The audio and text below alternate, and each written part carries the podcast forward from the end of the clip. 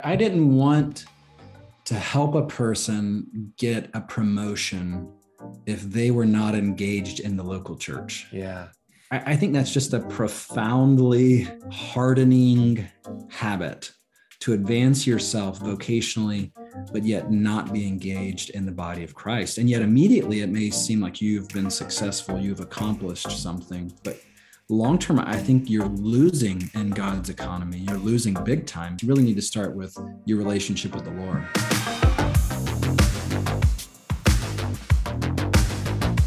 Welcome to the Redeeming Productivity Show. This is the show that helps Christians get more done and get it done like Christians, and I'm your host, Reagan Rose. Well, I'm excited to be joined today by Dr. Greg Gifford. He's the Assistant Professor of Biblical Counseling at the Master's University. He's also a certified biblical counselor and ordained pastor, and he's previously served as a captain in the United States Army. And Dr. Gifford is the author of Heart and Habits How We Change for Good. Dr. Gifford, it's great to have you on the show. Thank you for having me. I look forward to it. So, I've been wanting to talk to you for a while. We have a mutual friend, James Parker, and we kind of have mutual stomping grounds, me coming from the, uh, the seminary and you over there at the Master's University. And I've been very excited about your work. I'm excited as I've dug into your book, and I think we're definitely uh, kindred spirits on some of this stuff. So maybe we could start with you telling us a little bit more about yourself. You have a family, you wife and kids, that kind of stuff. Yeah, and I want to echo that too. I actually found your work after I had already started some of the book. And so as I was listening primarily to your podcast, I was like, oh my goodness, we have to meet in some way. It just it's too similar. You know, it's like we found each other, we're brothers, and then we just found each other after living an adult life here. So yeah, so it, it's good to be here. So let me just put myself in context. I do find that's helpful. So yes, uh, you know, my name's Greg Gifford and live in Southern California with my family. So I have three kids, and then I teach full time at the university where I'm at now. And that's primarily in biblical counseling, but I'll do theology electives here and there. And then I also serve at my local church, which is where I'm an elder and a pastor that oversees counseling and life groups. So between those, like family, the university, and church, I have plenty going on. You sound like a busy guy. Very much uh, in need of uh, productivity. I need productivity help. Right? That's what I need. so one of the things I, I think is interesting is uh, I was saying before we hit record that you coming at habits from a biblical counseling angle that's something that's always been on like the periphery of my mind um, is that the way we think about productivity and what we get done, it really has a lot to do with some of the topics that we we help people with when we're doing biblical counseling. And so I wanted to hear a little bit from you how you even got into biblical counseling to begin with. Um, to begin with, I have a Bible bachelor's degree. And so that almost like I was just gonna say I have a Bible. That's what I thought you were gonna say. I was like, okay, it's gonna be really snarky. Very insightful, Greg. Thank you. no, I have a. I guess the better way, I have a bachelor's and the uh, major was Bible. So what took place is, long story short, some neighbors of mine knew that and they knew that I had worked for a church, but uh, they didn't know that I wasn't very comfortable in helping with marital counseling. So what they did is they just came to me and said, "Hey, we're we're kind of in a tough place. We don't really know what to do. What's the best step? We know that you're a Christian. We know that you've been in ministry. Can you help us?"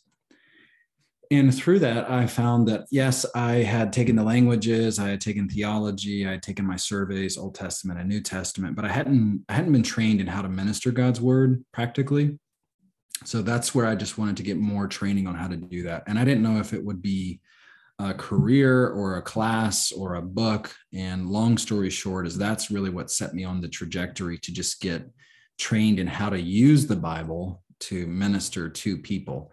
So now you fast forward, that was probably 15 ish years ago. So you fast forward now to where that's what I do. I, that's kind of the world I live in is just biblical counseling. How do we take God's word and minister it to people who are in need of care? It occurs to me that a lot of people who are listening or watching this might not even be familiar with what biblical counseling is, like how that's different from either just talking to a pastor or going to like a, a psychiatrist or something. Yeah, I, that's probably right. And I don't, you know, as I listen to your podcast, I, I can't help but think that there are those that are sensitive or appreciative of God's word. So us as your audience are wanting to know, like, hey, what does God's word say on this? And really, what biblical counseling tries to do is to just answer God's word in the daily milieu of your life and kind of the particularities, maybe the troubles or problems or relational difficulties so it's just trying to do the same thing that you're doing with productivity and habits at the big picture, and then maybe zooming in towards, okay, and how does it apply to this particular situation? I was uh, listening, you did a, a, podcast with, I can't remember the name of it, but it's one that the university puts out.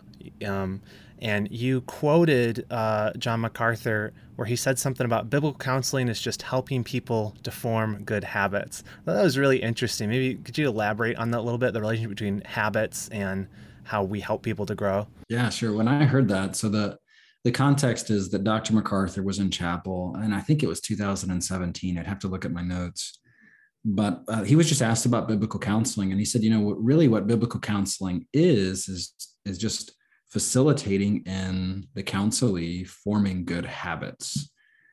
And what he was saying is not that it's reductionistic or that everyone's problems are just really easy to solve, but that a lot of times what you'll find is in the counseling process, there are some fundamental habits that are non existent. Mm-hmm. Things like engaging in Bible in some way, memorization, meditation, reading, engaging in a local church in a meaningful way. And if those habits, for instance, are missing, then it's going to just sow this harvest of destruction in a person's life.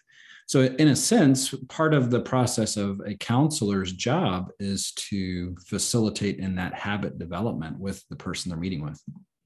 And so, like, even as we think about these things biblically, I think, like, you hear the word habit, and like things jump to my mind, and I think probably a lot of listeners too. You, you think about um, some of these secular books on habit growth. And I'd imagine that some of that comes into play, but but maybe this is a good question. Biblically speaking, what what is a habit? How would you define a habit? And I think that's the tricky part of, about habits, and and really that's going to be true in almost any category. Is what's the definition? What are we definitely definitionally speaking of? What are we definitionally speaking of? So when we ask that question, most of the literature today is speaking about a regular, frequent practice. That's the 2021 definition. So when I say form good habits, we're going to go to regular, frequent practices that we do, something that almost feels like a, a compulsion that I don't even have to think a whole lot about it. I just kind of do it. It just uh, happens naturally, right? Right. Like you wake up and walk to the coffee pot first thing in the morning, you know? Um, but big picture, as I was studying this through and preparing for writing the book, the Puritans, so the English Puritans from the 17th century, just spoke a little bit about habits. And one of the things that they said is it's also a character trait or also your your disposition. Hmm. So they would speak of it in more of a classical way, somewhat like virtue. So in, instead of thinking of the regular or frequent practice, it would be more like the character traits that we would describe today. So interesting. we would say faithful or diligent, hardworking, kind, those would be habits. And so the Puritans would just add a, another layer to that of habits can also be the dispositions the mm-hmm. inclinations which is where the idea of heart comes from as i was talking about heart and habits. So on one side frequent practices on the other side just think of dispositions inclinations character that leads to those practices.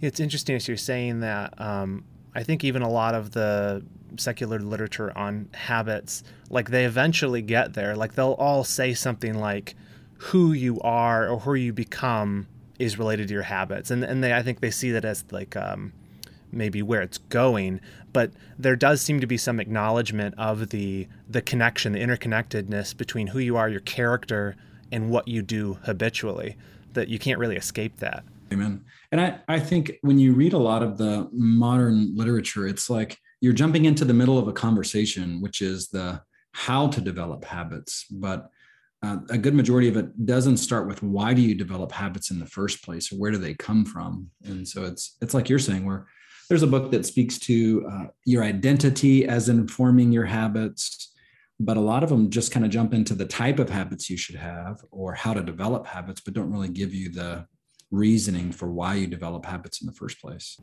Yeah, that's really interesting. And like, I, I think that that's one of the things I really appreciate about your book and about your thinking on this is I do kind of feel like if you picture like a timeline of like, you picture habits, like they're, the way that secular authors talk about them, it's without context. Like there's assumptions about how habits are formed that aren't really acknowledged. Um, and I think that's probably because they don't really have a biblical anthropology that understand how we're composed. But even like from a trajectory or like a telos, like a purpose, even that's assumed a lot of times that oh, you, of course you want to have good habits because you want to make more money and you want to be healthier and you want to be better looking, so you got to get those better habits in place. But but the way you talk about them, you expand in both directions. You you talk more accurately, I think, about where habits come from, how they actually work with how God's designed us, and like where they're going. Like what's the what even is the reason for developing a habit to begin with? Is it is it really just so you can be happier in life or is there a, bigger picture? And so I want to touch on some of that with you because like I know that's like really big in your thing, but but maybe start with like the the where does it come from? The heart the heart part of it because like if people could see the maybe i'll put it up on the video portion of this the the cover of the book it has heart and habits and you have these arrows like heart's pointing to habits and habit is pointing to heart and there's kind of like this implied uh, interconnectedness And so we talked about the habit part what, what a habit was maybe talk about what it, what is the heart what even is the heart i guess we should start there biblically speaking I so the cover is intended to be that branding of this is what the book is about. And if you look at the diagram, it's starting with the heart at the top and then moving toward habits. Hmm. And when we talk about the heart from a biblical perspective, we're really talking about the center point. It's the control center of your inner man. Hmm. So biblically, the the way that you could think of it is just kind of the seat of all the immaterial components of who you are volition love affection cognition even that your heart your immaterial heart is that control center hmm. so that's important to understand about people because yeah we can learn things unintentionally but by and large our actions the frequent practices that we engage in they're coming from somewhere and they're coming from a heart. So to get that anthropology right, our beliefs of people, we have to say, well, I can't just focus on the things that are coming out, those expressions. I have to focus on the source. I have to focus mm. on where it's starting. And biblically speaking, it's starting in the heart. So understanding that I think is foundational for proper habit formation, especially for those of us that we're, maybe we're just stuck. We're not seeing the growth we'd like to see, or we thought change would come quicker well, we really have to understand how the heart works and how the heart connects to your habits in order to be faithful in the development of our habits. That makes a ton of sense. You know, it's funny. I, I, was just thinking about as you're saying that if someone didn't know you were talking about the heart, they could think they could pick this book up and think it was about like cardiovascular health or something, or eating, eating whole wheat and uh, using the stair step in the gym or something. And there's a book that says like uh, "Habits of the Heart" that's on Amazon. I was like, oh great, someone's gonna buy this. I think it's my book, inevitably. and it was actually a book about heart, like physical heart. Yeah, that's right. It's like that's eat more kale chips or something like that. I'm like, oh man, come on. That's important too. Slightly different topic. A Little different topic. Yeah. um, the you talk about in the beginning of the book, you use this uh, analogy, or maybe it's a metaphor. I always get those mixed up. But you talk about like a fire, and you use this this. You talk about the fire, about the relationship of the habits and the heart. Maybe you could elaborate on that a little bit, because I'm going to butcher it if I try to say it it really started uh, one of the puritans just was speaking about how god brings about change in our life and he he painted kind of this both and. And it, we understand that the way god sanctifies us toward greater holiness is not that i lie in a comatose state on my couch and god zaps me with more holiness through my inactivity. Yeah. uh, we know that sanctification is god working through our spirit filled obedience to make us more like jesus so he uses that illustration with a fire and he says that, you know, don't think that God is going to blow up the spark, make the flame bigger. Don't think that God's going to do that apart from your duties. Rather, God's going to give that spark and you have to actively try to blow up that flame, fan the flame. And so the the idea is we can all resonate with that when we're camping and building a campfire that it really does take a lot of work to get it started to harvest the wood to get some kindling in place. But once the fire is going already then it's much easier to maintain. And that's very much what change is like in our life. If we have good and godly habits in place you'll see that change is often easier to sustain, easier to keep going than if there's no good and godly habits in place right now. Then it's like we're we got to go and harvest some wood. We got to go get some kindling to just get this thing started. So that was the attempt to just try to communicate that to the reader that they would see there is this both and God has to give that spark of change. This is not us muscling it up and doing it on our own, but yet God works through your efforts to bring about change. And so that hopefully that resonates with the reader to a certain degree.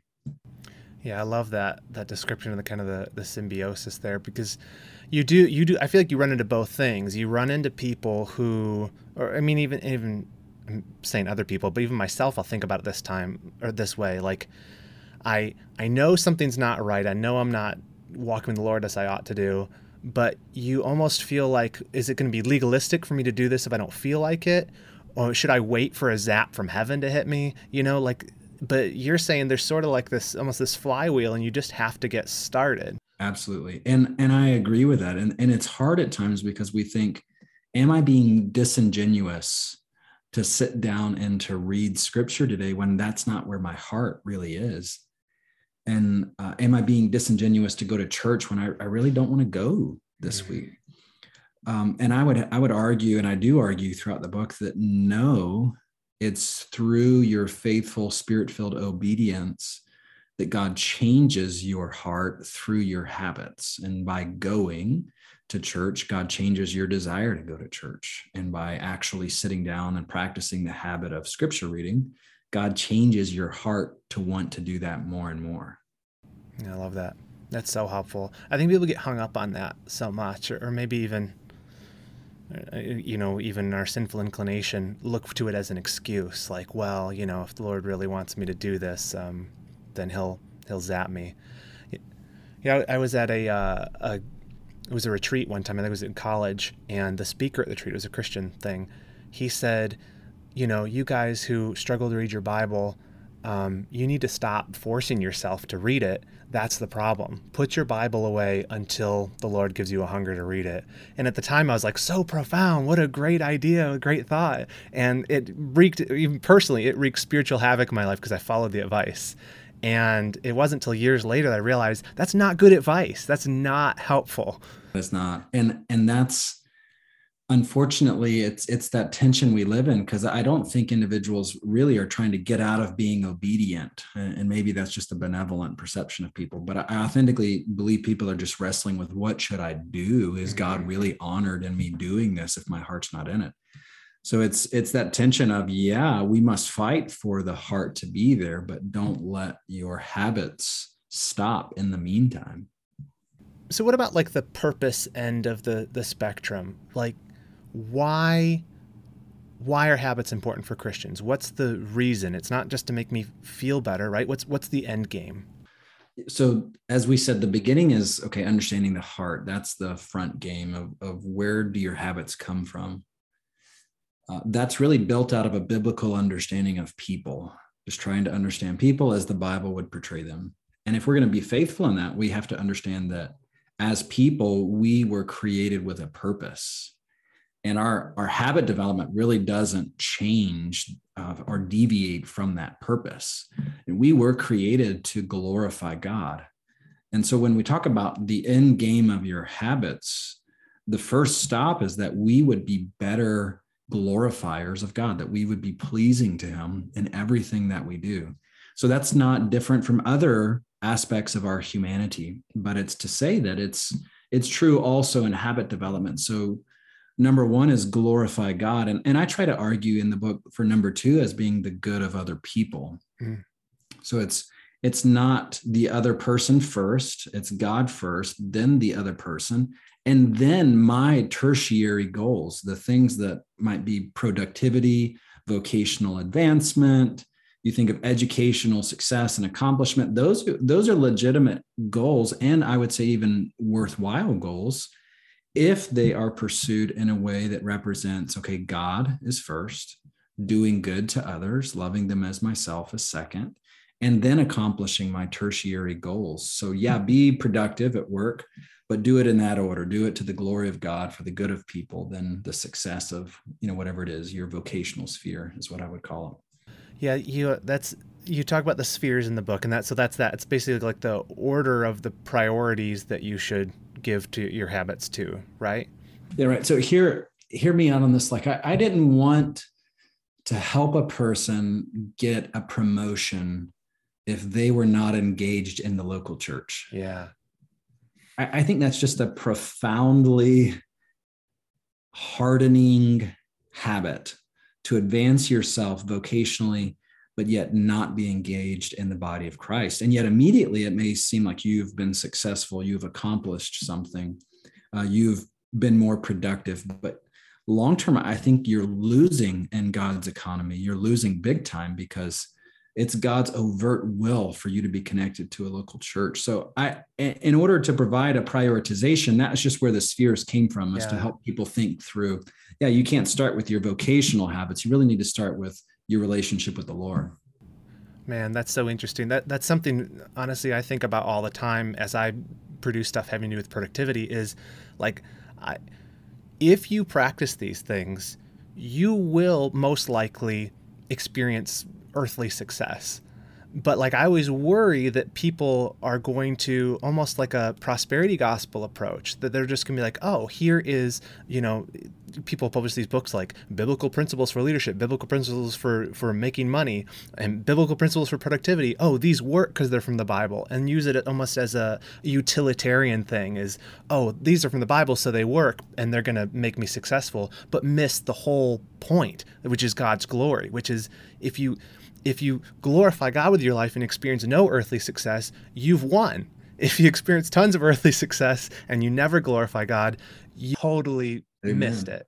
Yeah, amen. I think that's a great point, and that's going to be the fight that I think you're you're leading because it, you know we look to you for those productivity tips it's just making sure that your offspring you know like your ideological offspring aren't taking productivity and flipping it first and saying you know how do we get it done like productive people instead of christians or however that misprioritization could happen. But i i still think it's a necessary conversation. So you know there's there's dangers to the left and right perhaps but yet uh, it's a necessary conversation because right in the middle of that you have these christians that really do want to honor the lord and want to do it in a way that is biblical but they really don't have resources on how to do that yeah yeah, absolutely. And one of the things I thought was interesting is when when James was telling me about you working on this book and talking about the fact that you're looking at the Puritans, is that's always something that's fascinated me is because they seem to have a, a different way of thinking about the Christian life than kind of the modern evangelical does. There was a,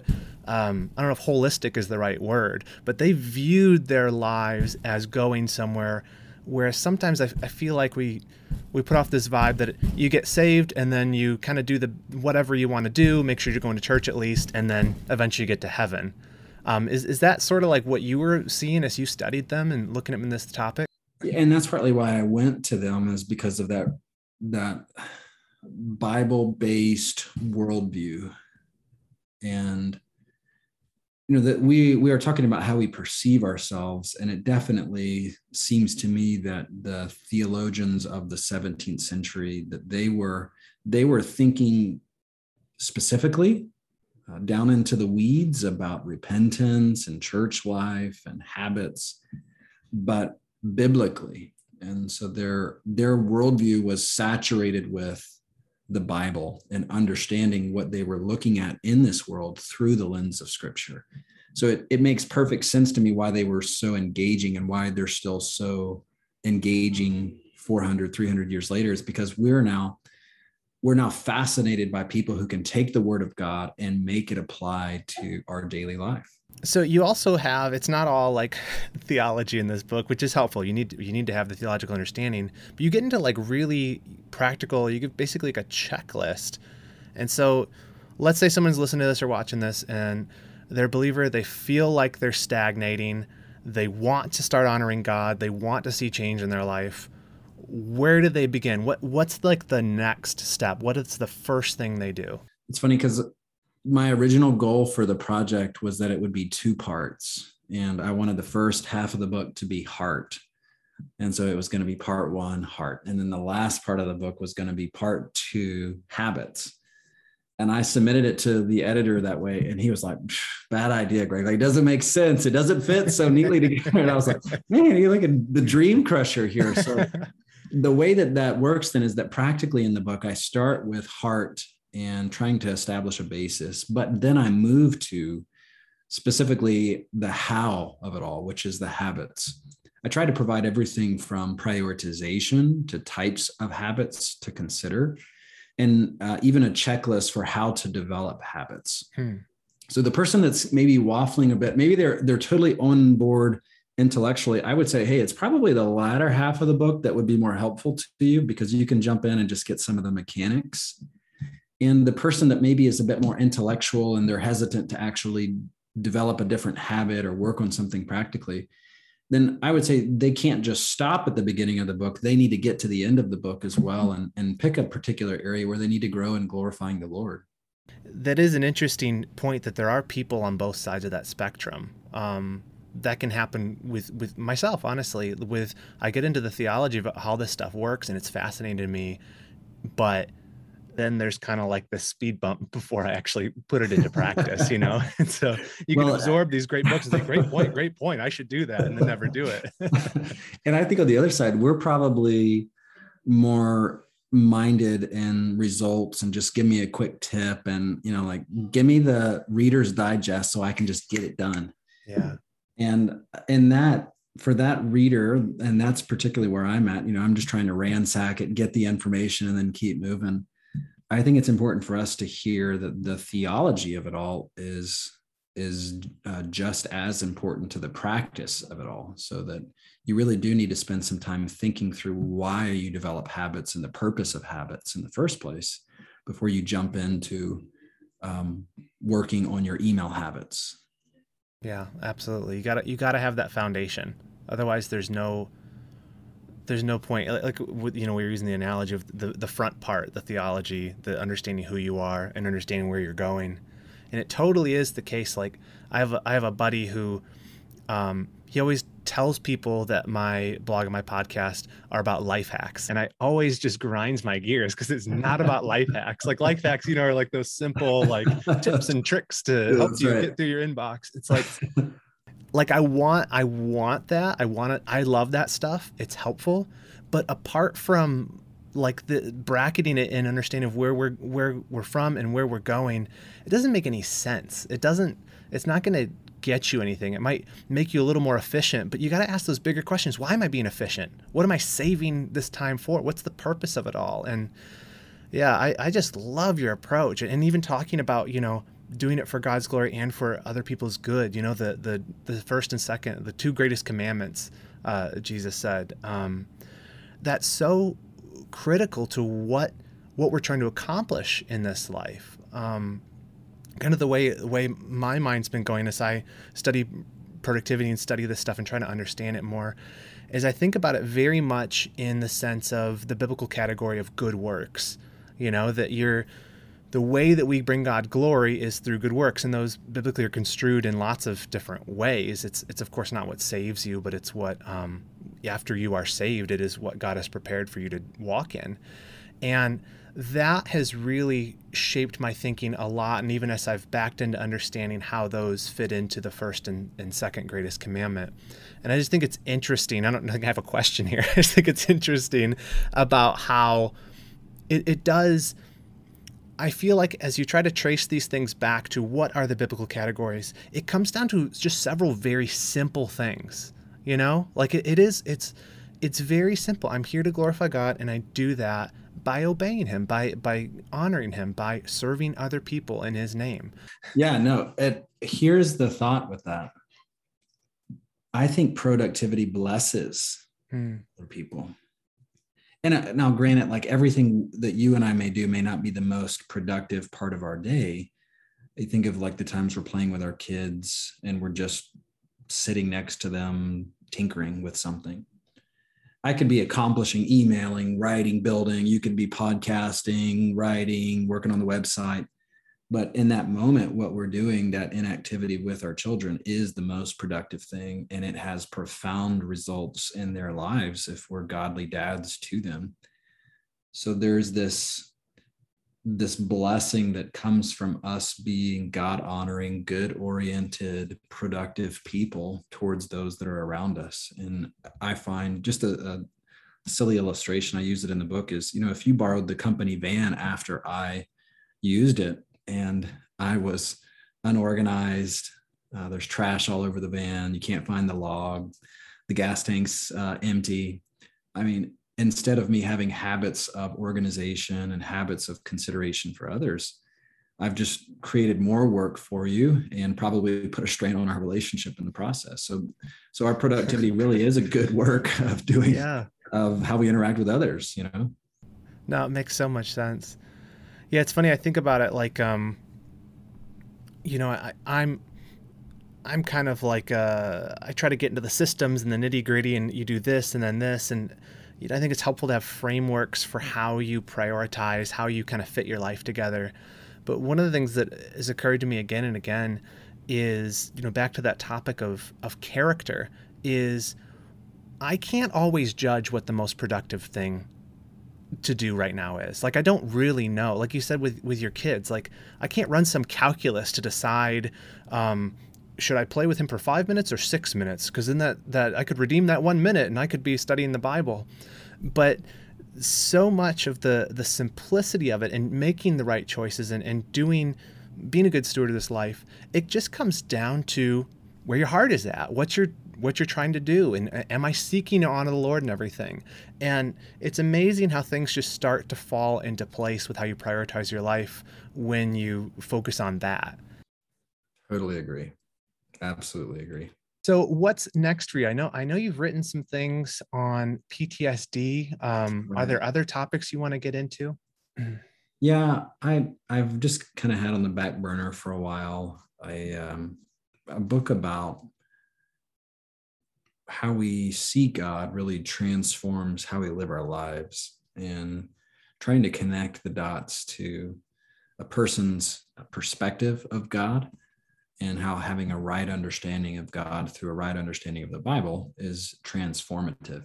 Hmm. So that's kind of where I'm tinkering. We got biblical counseling projects going here and there, videos that we're working on. So maybe in due time, I'll get to work on some of that next. Well, sounds exciting. Uh, the book is Heart and Habits How We Change for Good by Dr. Greg E. Gifford. Where's the best place for people to find that book and to keep up with you? Yeah, Amazon, or they can go to heartandhabits.com. Either of those, they'll be able to find me. Excellent. Well, thanks for being with us, Dr. Gifford. This has been awesome conversation. We'll have to have you on again sometime. Uh, I've really enjoyed talking about this kind of mutually shared interest at a deep level. Yeah, same. Thank you for having me. All right. Take care, brother. All right. Bye bye.